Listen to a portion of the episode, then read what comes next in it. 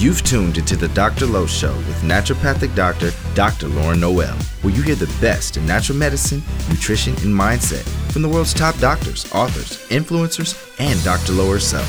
Trying just to pop a pill for a symptom? You've got the wrong exit. Seeking doable ways to live a happier, healthier life and have fun doing it? Welcome to the Dr. Lo Show.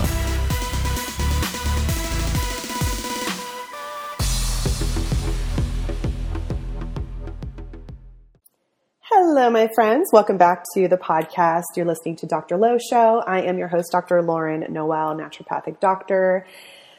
Thanks for joining me. sometimes I'm so awkward. Do you guys ever feel like you're just awkward sometimes? It's okay. We could be awkward. You can still show up. You don't have to have it figured out all the time. You know, I actually used to do this show live for the first five years of doing the show. And I said um all the time. I stuttered. I had times where I was low blood sugar and I didn't know what I was saying. And then I started recording it and it's like I had to go back and keep recording it and fix it and everything. It's like, you know what? I'm going to not stop and go back and record it again at all this time. That's my promise. Mostly to myself because it's like we just got to get over the fact that we're not perfect, but we're perfectly imperfect, right? I just feel like I needed to say this. So if any of you listening are dealing with feelings of just being critical to yourself or feeling like um, you're not this or that enough, that you need to compare yourself to someone, I encourage you to just let it go and just show up and keep doing your best and give yourself some grace. I think that, you know, we, we hear about like abusive relationships and stuff, but to be honest, I think that the most abusive relationship we'll ever encounter is oftentimes with ourselves. So check your self talk today. What have you been saying to yourself? Has it been kind? Has it been maybe critical? And and also don't judge your judging. Just notice it and have compassion forgive yourself and maybe do a little pat on your back. Say one thing nice to yourself right now. And uh, what am i going to say to myself? Lauren you're doing a good job. You're a good mom. You're doing your best. Thanks lauren. Anyways totally off topic but i felt like i needed to say that to you guys. This show is not about self-talk at all. It's actually about sugar. Um, but you know i really think that a lot of times we use sugar because we need comfort and it's a way of self-soothing right? A lot of behaviors we do is because of self-soothing and that's totally normal. It's something that babies do. I mean babies have an innate reflex to um, you know to, to cuddle to suck on a pacifier suck on a bottle you know breastfeeding. And um, you know we learn these different ways of self-soothing and and we still i mean we still need them as adults. So we're going to talk a little bit about the psychology of sugar. You know, a lot of it will be about biochemistry and hormones and stuff, but just consider that you breaking your addiction with sugar is a way to actually really be kind to yourself so you can give yourself truly the comfort and the nutrients that you need to be your best and to feel your best and to um, you know heal your body.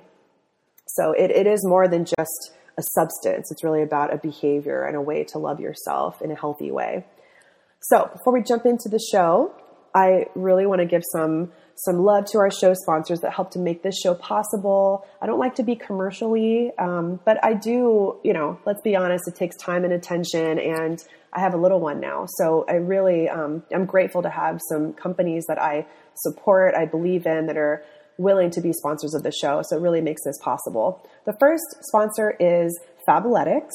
Now, Fabletics is a company that was um, founded by Kate Hudson. Love her. Love all her movies.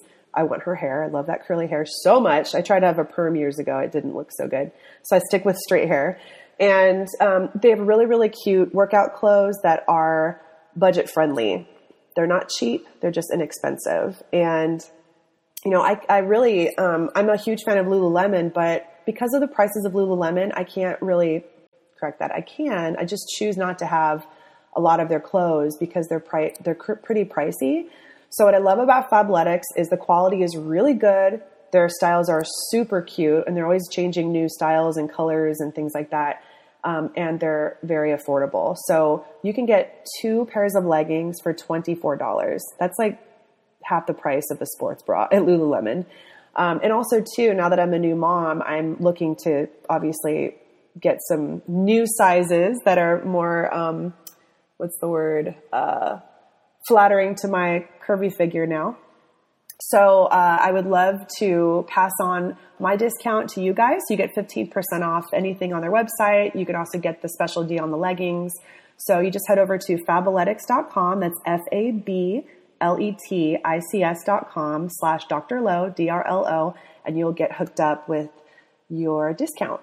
Second podcast, or sorry, second sponsor is Organifi. You know that I love Organifi. I love Drew Canole. He's a good buddy of mine. He's been on the show two times before. He is the founder of Organifi.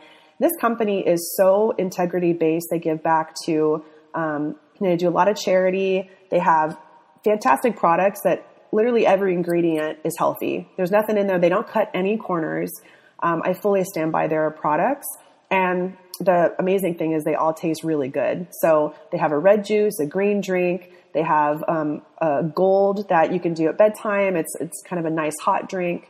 They have um, a liver detox pill. They have an immunity formula. Um, they have amazing protein powder. If you don't have time for breakfast, this is what you need. You do uh, one scoop. You can put it in water, shake it up, and that's your breakfast. It has protein, fat, a proper amount of carbs. It doesn't make you bloated. It doesn't give you weird poop. I mean, like all their products are so incredible. So I totally stand by anything that they have on their website. I have looked very closely at everything and I highly recommend their products. I actually carry them in my clinic and prescribe them a lot. So anyways, you can get anything over at Organifi, 20% off any of their products. You go over to Organifi.com, that's O-R-G-A-N-I-F-I.com slash Dr. Lo. And at checkout, enter DRLO20, and you'll get 20% off your order. All right, you guys, let's jump into the show. We are talking all about sugar addiction with my friend Dr. Peoples. Enjoy.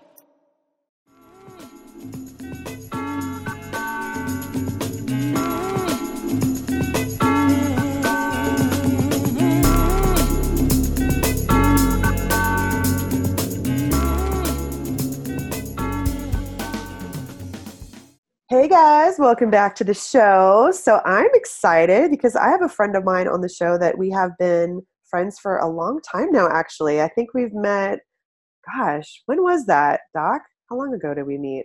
Oh, it ha- I think I was in residency at the time. So I think it had to have been like 2010, maybe. Dang, that was like right when I graduated school. Was I already graduated when we met? Did I have a kid? I think you had just had a kid. Yeah, so 2009. So 2009. Wow. Yep. I think I was still in school. So, and then we met at ACAM, right? Yep. Yeah. Okay. So, side conversation. So, yeah. So, Dr. Nicole Peoples, she is an amazing um, uh, osteopathic physician. She is in Atlanta, Georgia, and um, we go way back, back to the old days of going to different medical conferences and just getting a lot more experience and out there and learning you know different kinds of natural modalities and functional medicine and um, we've had so much fun together and I, I, got to go to her house in atlanta. I mean that was many years ago now and we just missed each other because you were just in san diego but we'll make it happen sometime soon. Um, but we are talking all about sugar addiction. I can really relate to this now actually because um, I've been a little sleep deprived, and I will be honest, I've had a little more mm-hmm. sugar come into my life. So when you said this topic, I was like, oh, perfect. We need to talk about this. Yeah. Selfishly, I'm all about it. So welcome to the show, Doc. It's good to have you. Thanks for having me. I'm really excited to talk about it. And you know, I can talk forever about sugar. So, like I told you before, like reel me in. I will reel you in. I'm I'm a tangent girl, but I can also relate when people go on tangents. So I'll I'll be good for you. so tell me a little bit of why like I never really heard your personal story of why you went into medicine in the first place. So why are you a doctor? Yeah. So um you know, I was always the type of person who just had tons of questions and I always knew I wanted to be a doctor, but when I decided to apply to medical school, you know, I really wanted to figure out how to stay healthy. Like that was my whole entire purpose. And so um, when I was applying to medical school, you know, most people were going to allopathic medical schools, and I thought, I don't know if they're going to teach me how to stay healthy in allopathic right. school. And so I thought about um, naturopathy, and then I, I thought that osteopathy would be like the best of both worlds, and it kind of was, kind of, kind of wasn't. Didn't give me everything I was looking for, but, um, but you know, once I got into medicine and I realized that there had to be more than what they taught you in medical school because essentially what they teach you in medical school is how to make a diagnosis and a medication to prescribe to address that diagnosis. Um, and that, even though I thought that was interesting, I, I just knew there had to be more. Um, and then, you know, really became real for me when I, you know, had my son, my, my first kid, and I knew I was interested in health, but it became real in a way like, how do I keep him healthy, right? Yeah. And I, I think about my mom and I think, you know, my, my parents are aging. How do I keep them healthy? And I knew that I was going to have a husband. At the time, I had a husband, and I knew that we were going to get old together. How do I keep him alive so he never leaves me? You know, he can get out of here at the same time at 99, struck by lightning.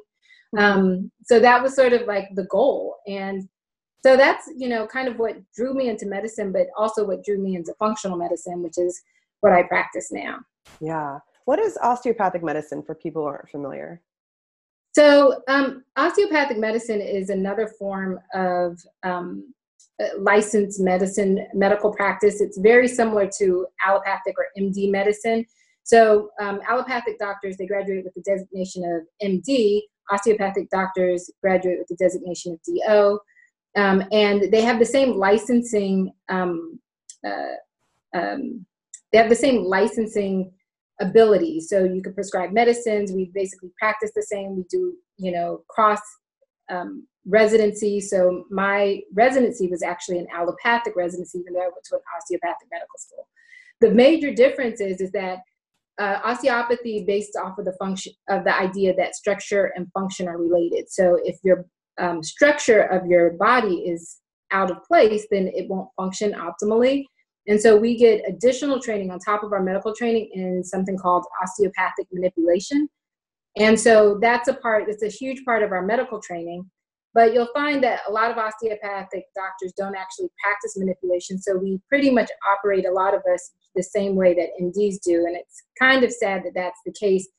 Um, but the other thing that makes it different is that we also believe that the whole body matters. So it's a more holistic view, which is why I went into it because I wanted to look at the whole person and not just an organ system. Yeah, I love that. And actually, my uh, OB who delivered Zion is an osteopath, so that's pretty cool. Oh, OB, DO, I love it. Yeah, I know, represent. Well, cool. So let's talk about sugar addiction. Um, this is a big deal. And I feel like it's so weird. I feel like people don't really talk about this enough. They still talk about fat being a problem and cholesterol, and it's like it's so outdated, but people still talk about that. Why is it that sugar isn't really? I mean, but then then again, there's a lot of sugar-free options which are still not good for you. Right. But let's let's talk about sugar. So tell me about like how bad is this nowadays, mm-hmm. and mm-hmm. you know, and why is it that people aren't really like I don't know, they're not really addressing this. I feel like. Well, I think what's it's funny you should say that is because I think about this all the time because it, I also, you know, I'm a, by training I'm an internal medicine doctor and I still work in the hospital setting. And if you've ever been in the hospital, you'll find that the food is not conducive for healthy living at um, all. I remember when I was in the hospital, you know, giving birth to Zion, and I was like, I can't eat anything on this menu. Like I had to smuggle in food. Yeah, be the case I in mean, the hospital. I have a daughter, and it's interesting because we were just talking about our own personal experiences with the healthcare system, but um, you know, I was telling you that my daughter has sickle cell, and we were in the hospital for five days over the holidays last year. And I was like, you know, it's hard enough to be like the doctor mommy, but it's also yeah. really hard when you're a doctor mommy who's also very holistic. And so you're just really cognizant of how nobody's even thinking about or addressing the nutritional needs of a person. Nobody's thinking about gut health when you're in the hospital in the time that you need it the most. So, one of the things that I think the reason why we don't talk about it is because it isn't um, necessarily co-signed by conventional medicine. Right. and which is bizarre because something blows like my that, mind. Blows my mind. Like that's so it's so obvious and so heavily researched what it does but it's not in the mainstream. It's not in the mainstream. And the reason is is because like i told you in medical school that's not what they teach you. They teach you how to make a diagnosis. So in this case, one of the major sugar related diseases would be diabetes. So you make the diagnosis of diabetes. And then what do they teach you to do about diabetes? They say the first line of therapy should be um, diet and nutrition and lifestyle changes, but they don't tell you how to get people to make those changes or what specific changes they should make. But then they jump right to you can start off with metformin and you can you know escalate to uh, insulin at some point so they get straight to the pharmaceuticals and so because of that you have a whole entire army of physicians out here who have no idea how to address the issues of diet nutrition and specifically sugar even when it comes down to the most sugar prevalent disease which is diabetes heart disease and and, and now liver disease yeah. so you would think it would be something that doctors would talk about and because doctors don't talk about it then it's it's considered it's not considered to be that important where obviously if it were important they would have learned about it and they would be talking to me more about it. Right. Well i think a lot of people go okay well i don't have diabetes. I don't have heart disease so sugar's fine. I can totally have it. Right. And so the, here's the here well here there's a couple issues with that. Number one the idea of uh, making a diagnosis of diabetes, um, first of all, diabetes is something that happens to you over decades. So it's not, you don't wake up one morning and have diabetes.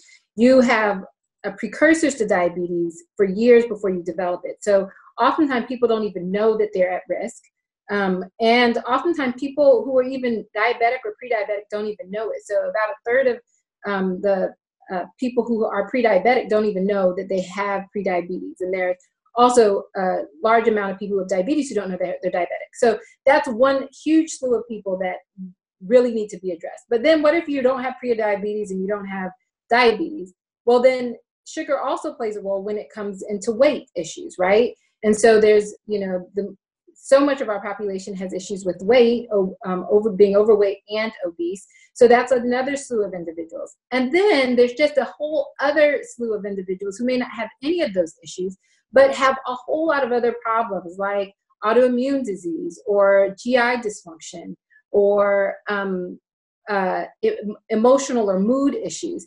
And they don't realize that that's related to sugar. So, one of the things that I hear people talk about all the time, and I think this is going to be something that's going to lose some steam over time, is this idea of eating six small meals a day. Right. And we can debate about that. But one of the reasons why people like that idea is because they assume that the reason that they're getting tired or that they're hungry is because they need to eat. And the only reason they need to eat is because their hormones are imbalanced because they have thrown their hormones off because of sugar.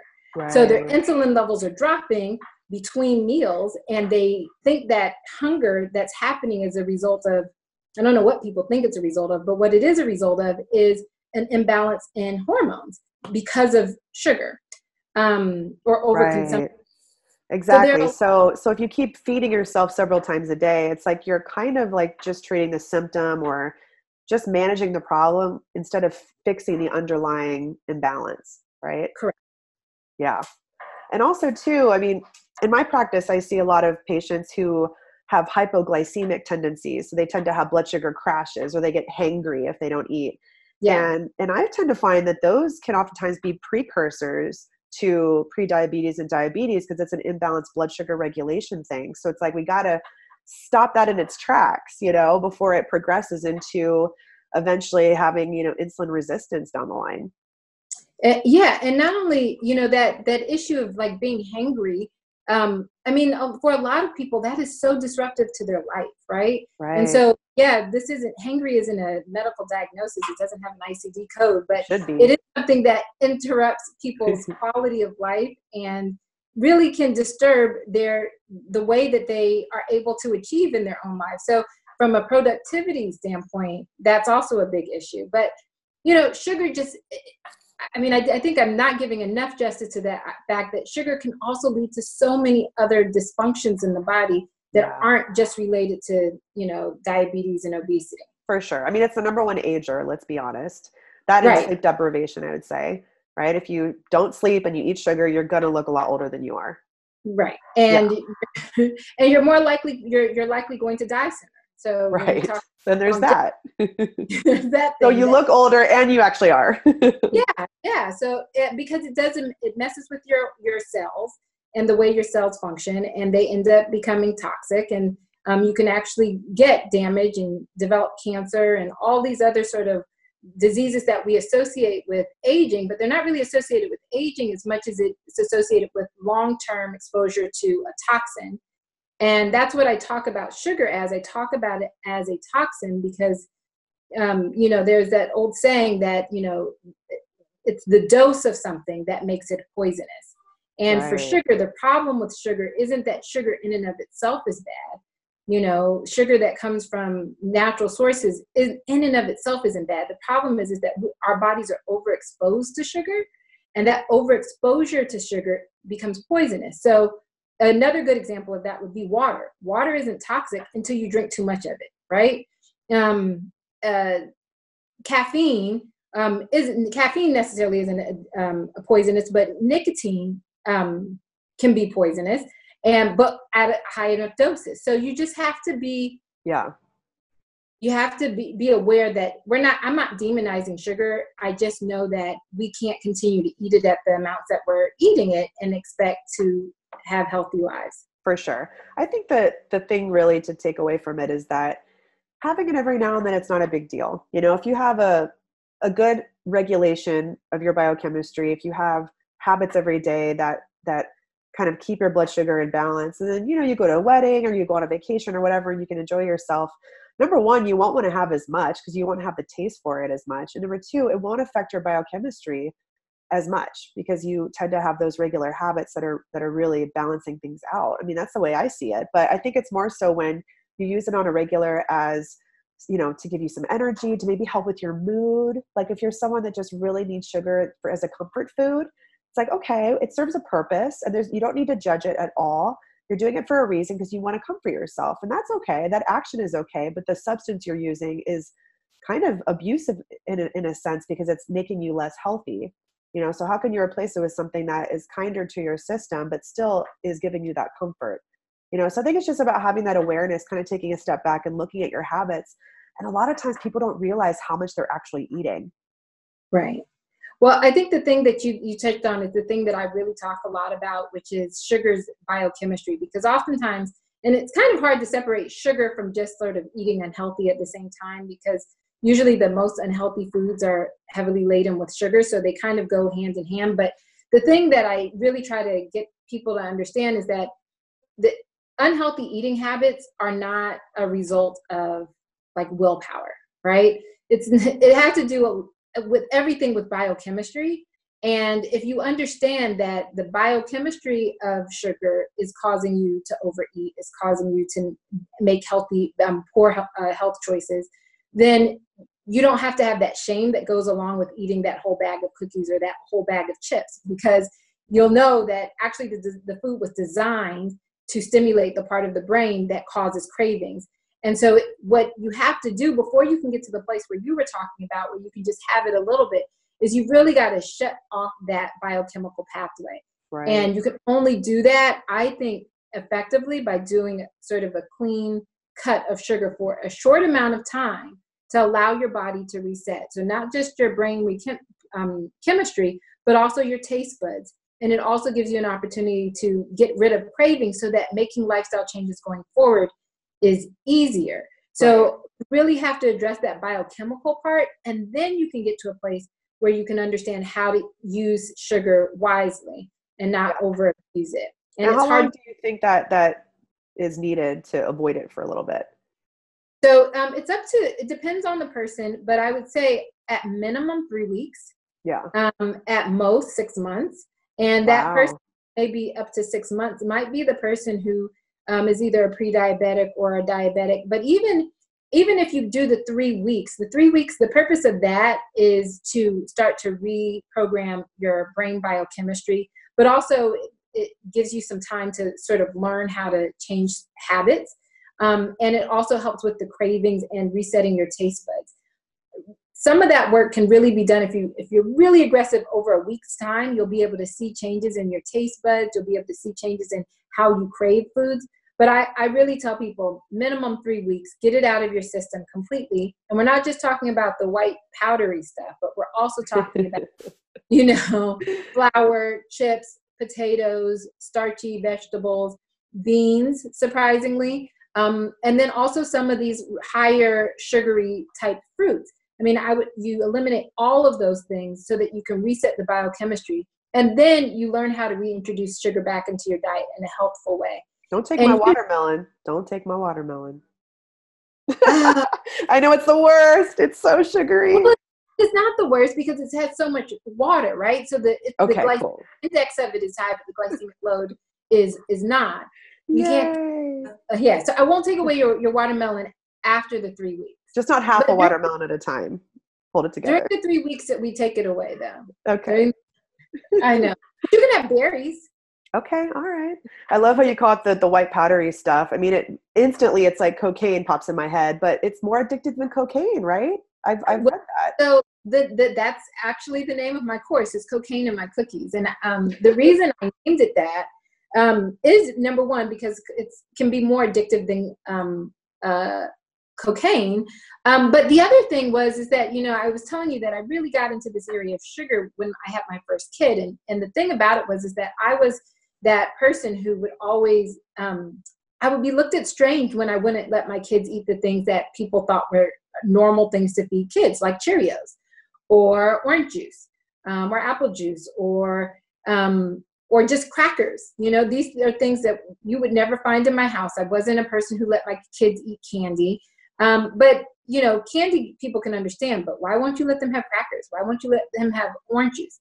And I used to tell people, well, would you give your kids cocaine? Right. and they would never get that they never got the correlation and so i started a whole entire lecture when i was at stanford talking about um, cocaine in my cookies right Wow, like so getting people to see the relationship between the addictive nature of sugar as we look at other substances of abuse and I think about this idea of addiction because addiction is a very strong word. And when we say it, it harkens to substances of abuse like cocaine, alcohol.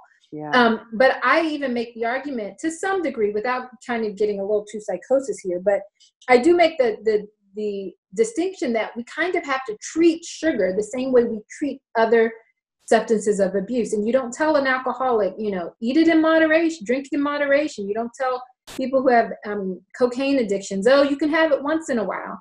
You really have to treat the sugar addiction like it's an addiction because it is. yeah. And uh, it- it's an addiction at the level of the brain. Again, going back to the idea of biochemistry, works on the same part of the brain as cocaine, heroin, alcohol, sex, other substances of abuse. So we're not talking about this theoretically, we're talking about this biochemically. Yeah. Wow, so good and so important. You really painted a picture so clearly of how serious it is. I wonder they, they need to have Sugar Anonymous. I think Well, they have Overeaters Anonymous, but that's it's not just that. It's it's really an addictive substance.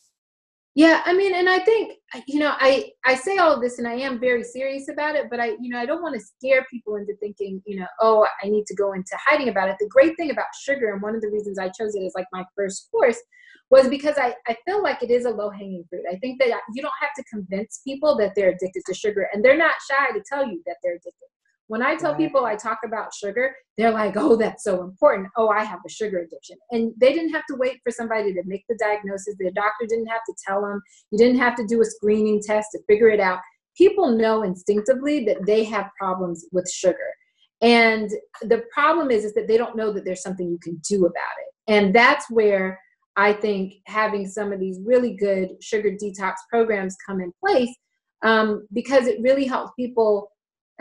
I don't want to use the word medicalized, but to some degrees, it, it needs to be medicalized because, you know, the diseases that are associated with them are medical. So, Right. you know, I really take it seriously and not just sort of like, oh, we need to make these little small changes. For some people, we really need to be drastic and aggressive. And for other people, we can be gradual but persistent. right. Well, the thing is, is that inflammation. We know that's the common theme of the major causes of, of death, right? Like heart disease, stroke, cancer, diabetes, autoimmunity. All of them share the common thread of inflammation. Right. And one of the best ways to feed inflammation is to eat sugar. right. right so if you have this addiction you have maybe these family histories or or i mean you don't even have to have a family history of those conditions to have those conditions down the line i mean everyone can benefit from from taking care of this for their for their lifestyle Well, you know, the thing about inflammation is that inflammation is a normal process in the body and it's necessary. The problem is, is that we end up having overstimulation of inflammation. And that overstimulation can be caused by a lot of things. But the the thing that sugar has it's pretty much unique is that it is in everything. So you're constantly being exposed to a pro-inflammatory substance. And the reason, one of the reasons it's pro-inflammatory, because there's several reasons why it is, but one of the reasons is it, because it does have a hormonal uh, component to it. It increases a very important hormone called um, insulin, and insulin is a super pro-inflammatory food um, or uh, pro-inflammatory chemical in the body. And insulin is um, also the fat storage hormone. So it is the hormone that tells cells to take sugar into their cells, turn them into fat, and then keep it there. And so, be, once you will understand that that's what sugar's main trigger is, it you know you eat the sugar, your insulin goes up, and then you start this cascade. Then it's no mystery why people end up developing obesity and why it's so hard for people to lose weight, um, even if they change their diet. Why are people having uh, problems with you know diabetes, pre-diabetes, um, li- liver disease, kidney disease, heart disease. So if you understand the process, then it, it's not a far stretch to make that relationship. Well, maybe if I just remove uh, sugar out at the toxic levels, if I remove toxic levels of sugar, that maybe my body will actually begin to heal. Yeah, I love it. You take that big factor out of the way, and the body just does what it's supposed to do. But if you're yep. constantly giving it that inflammation, it, it can't get ahead of it. Right. Yeah. So let's talk about, you know, let's say people listening want to work with their doctor. Let's say they're not local to you or me and they want to see someone in their area and they want to get labs done to check for their, you know, their kind of their blood sugar health. So we know fasting glucose. I would also tack on a fasting insulin, maybe mm-hmm. hemoglobin A1C. Um, anything beyond that that you think would be really helpful for them to get? Yeah, well, let's stop before we go on to the other ones. I think the really big one there is that fasting insulin because your average doctor is not going to order that. Right. Um, so you really have to push and explain to them that you really want to have them check your fasting insulin. And it's not hard to do.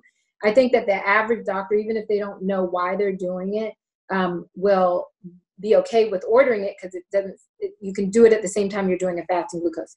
But then there's some other specialized tests like a um, more for people who are on that pre-diabetic side um, things like a fructosamine um, which kind of looks at it's like the hemoglobin a1c um, but to look at how your glucose has been for the past two months i mean two weeks as opposed to three months like the hemoglobin a1c um, and then there's also something called um, adiponectin and adiponectin levels have been associated with something we call metabolic syndrome, um, which is a relationship between obesity, hypertension, high cholesterol, and diabetes. Um, and so that would be another good test. And then the other one, um, again, is more associated with uh, diabetics, but a C peptide, um, which also lets people um, know whether or not their pancreas is actually producing insulin anymore and whether or not that's a person who um, has is a little too far gone. So you might be a person who has had diabetes for a really long time you may not have even known it and your doctor's talking about going on insulin uh, c-peptide would be really helpful at that point. Or if a, if a patient comes to me and they're wondering whether or not a sugar detox is going to be enough well not if their C peptide is abnormal. It's possible that you need a little bit extra, more than just a sugar detox. Yeah. Like what? What would be options typically for someone with that imbalance?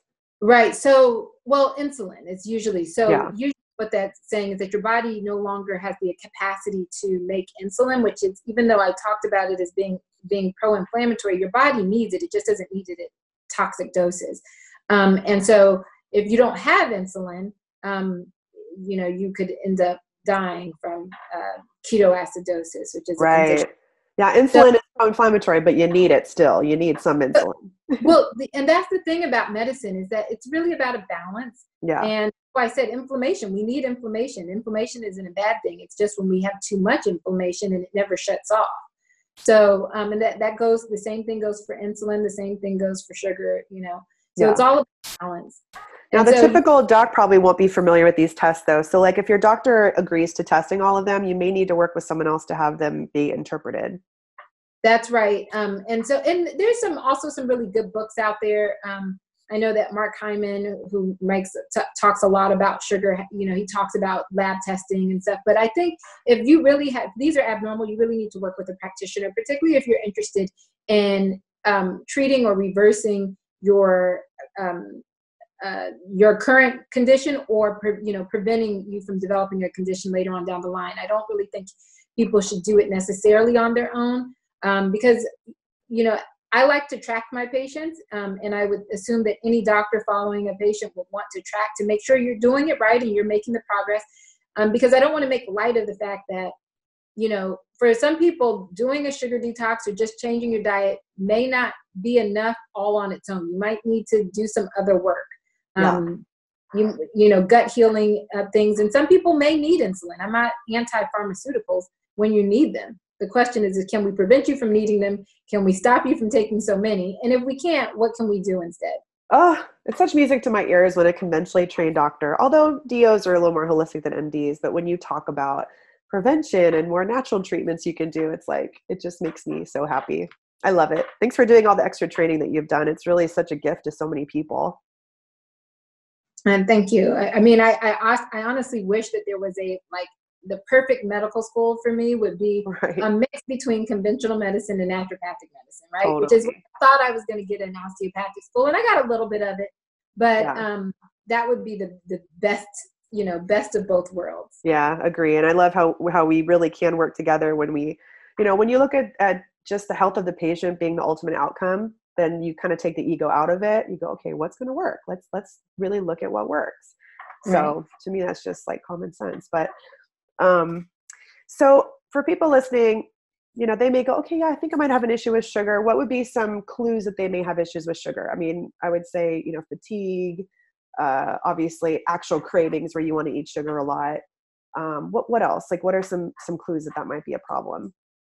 Yeah. So the first thing is, is I think anybody could benefit from taking sugar out of their diet. Um, and the reason I kind of jumped to that is sort of being the answer is because, you know, you can have symptoms, but oftentimes until you do the right thing anyway by your body, um, it's you're probably going to end up with symptoms. So if you don't have symptoms now, like fatigue and um, you know foggy brain and uh, GI disturbances and sleep disturbances, if you don't have some of those symptoms already and you're still eating a diet full of sugar, believe me, it's going to catch up with you. So I would say if you're a person who's living in America, you probably need to, to address the sugar. And the, the thing you need to do first is just number one, be aware that it's out there. You need to be aware that sugar is everywhere. It's in about 75 to 80% of all processed foods um, and it's hidden in there. There are about 61 different names for sugar, so you're not always going to see sugar. It can be, you know, you can have all different sorts of types of names. Um, the other thing is, is that you know all this world of sugar free can also be very deceiving, and you know the um, non-caloric sweeteners like uh, Splenda and Sweet and Low and all that stuff. All of that is probably inundating your diet, even and you don't even know it. So what I would say is that anybody who has not learned to clean their gut up and hasn't learned to eat really needs to go out and address their issues with sugar. But again, if you have issues with, um, you know, fatigue, urinating too much, crankiness when you haven't eaten, feeling like you have to eat all day long, having cravings all of the time, um, even if it's not specifically for sugar, it could be for bread, it can be for milk. Um, it could be for um, uh, uh, different types of grains. Those sorts of cravings um, oftentimes are related to sugar. Um, and then the visual issues um, are also more of a long term complication of sort of diabetes, of undiagnosed diabetes. So, you really, if you're having any of those sorts of issues like numbness and tingling in the hands and feet, then you absolutely need to just see a doctor. You don't need to go on a sh- sugar detox. You need to see a doctor, get labs tested, and then do the sugar detox in conjunction with whatever your doctor is recommending. Yeah, good. So good. Um, sleep. Let's talk about sleep a little bit. We know that people who don't sleep, their blood sugar is pretty messed up the next day. Let's be honest, if you have a bad night of sleep, you're not waking up wanting a beautiful breakfast. You're going to wake up wanting some Krispy Kreme, right? And you know, and I have a lot of personal experience with this because I was a nocturnist. I was a doctor who worked at night for four years. Yeah, no, longer than that. Four or five years, six years. And I literally used to sneak and get cookies in the middle of the night because I just, you know, I craved them. It was, and I didn't, I don't know, I, at the time, even though I, I was teaching this course at the time, I mean, I guess I knew that that's what it was, but you know, it didn't stop me from going and getting the cookies. It was like right. my thing. And oftentimes, even if I'm like, if I'm exhausted and I have to work late, like the thing that keeps me going is something sweet. Um, and no matter, even now that I've gotten rid of, you know, my sugar cravings and I don't crave sugar that much, I'm sleep deprived even after all the work that I've done. I will still crave sugar. So sleep is so powerful. And the reason it is, or at least one of the reasons is, again, it has to do with hormones, right? Cortisol levels are jacked up if you're not sleeping, melatonin levels, and all of these hormones interact with insulin. They interact with another hormone in our bodies called leptin. And so you, which can lead to you feeling hungry when, even though you're not hungry, right? And so yeah. the sleep part of it is a huge factor because it's one of those insidious things that even if you have the best of diet, sleep will get you every time. Yeah, absolutely. Oh, it's so good. So, so helpful. Is there anything I didn't ask you about? I feel like we touched on some really good stuff, but I feel like, well, the other thing I'll say is, you know, we've been talking about different conditions and different symptoms, but even just, I mean, obviously, if you want to lose weight, well, let me correct that, lose fat. I mean, sugar is a big hurdle, it's a big obstacle to that happening. Yeah, I think one of the things that people don't realize about sugar is that sugar really causes fat storage, um, more than fat causes fat storage. Um, and um, not just so there's fat that you can get what we call subcutaneous fat, which is sort of underneath the skin.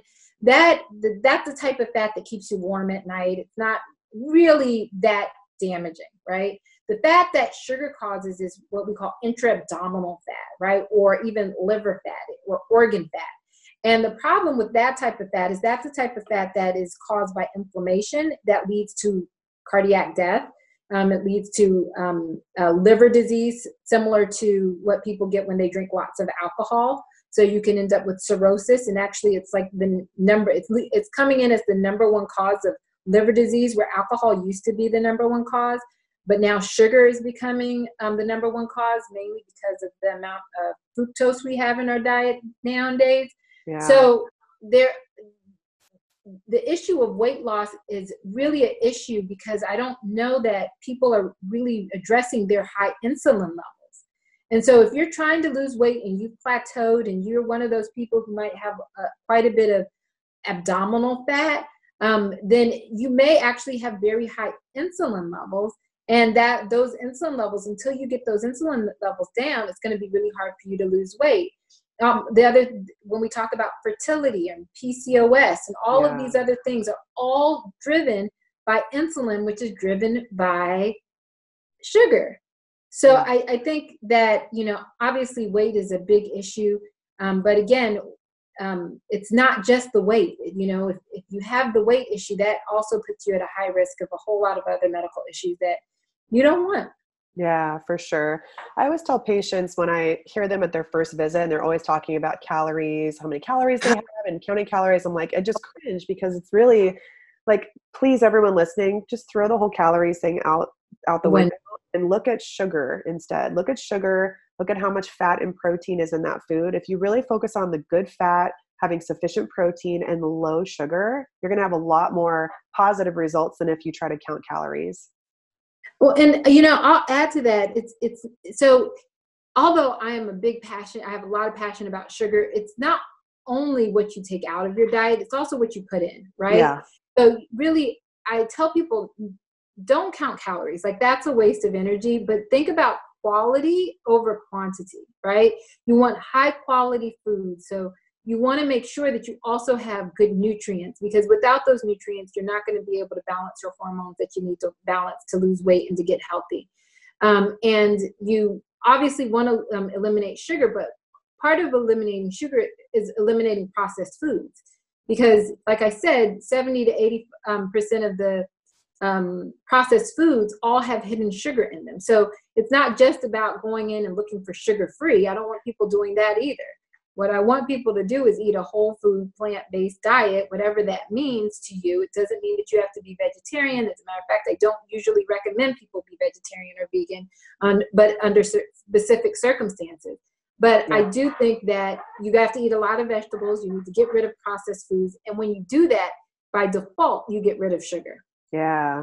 I find that for a lot of my patients who have such bad sugar cravings, we'll run their deficiency testing and they'll have specific deficiencies like zinc or mm-hmm. chromium mm-hmm. or magnesium or B vitamins or copper, like specific nutrients you need for blood sugar regulation and i'd let them know it's it's not your fault like you have specific right. deficiencies that make it to where you are craving sugar because you need that quick energy so you know i just invite everyone listening like just forgive yourself don't shame yourself let yourself off the hook a bit and just know that a lot of times it's not so much about your psychology or willpower but it's uh, like biochemistry like you're talking about. So get a lot more nutrients you know i love um, oysters they're packed with zinc or pumpkin seed. I mean those are great. I mean b vitamins you get a lot from um, liver. I don't know if people like liver but a lot of times for people who have deficiencies they need to take a supplement for their bees um, copper is also in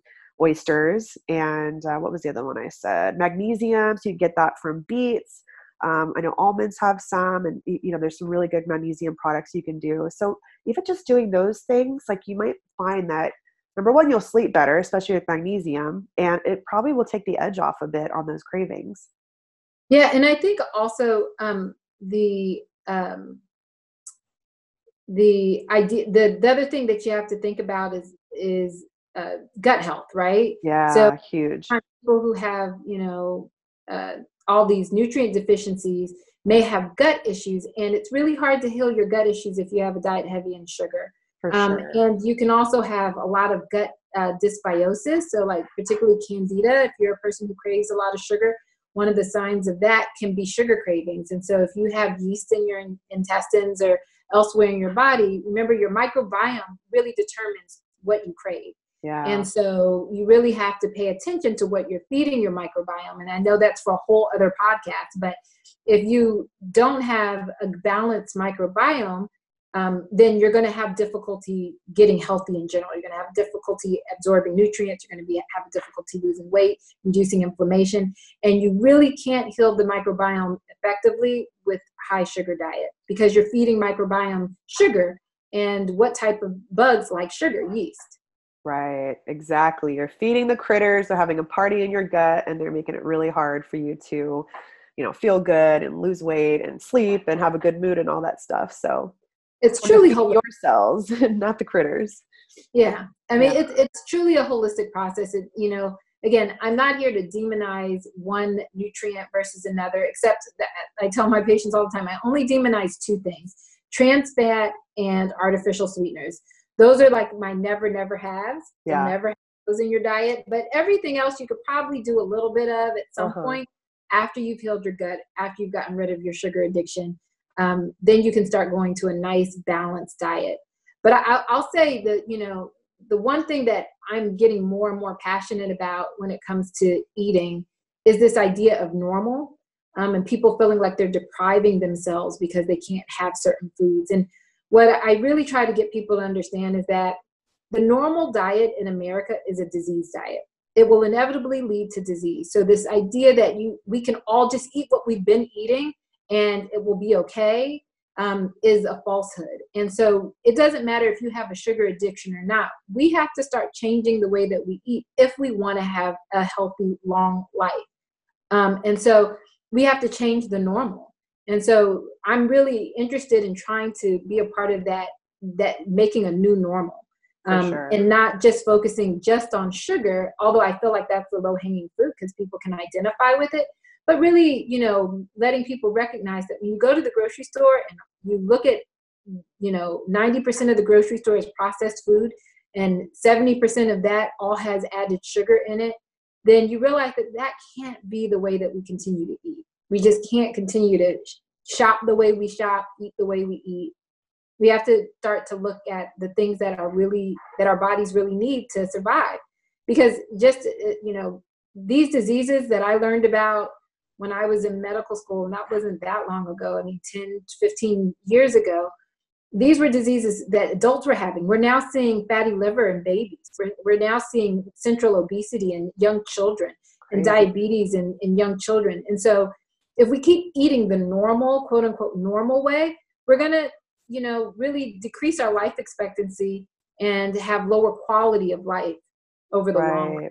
Yeah, I mean, that's wild. I mean, I'm sure these moms, it's not like they're purposely trying to give their babies fatty liver or diabetes. I mean, it's just, it's really about education and, yeah.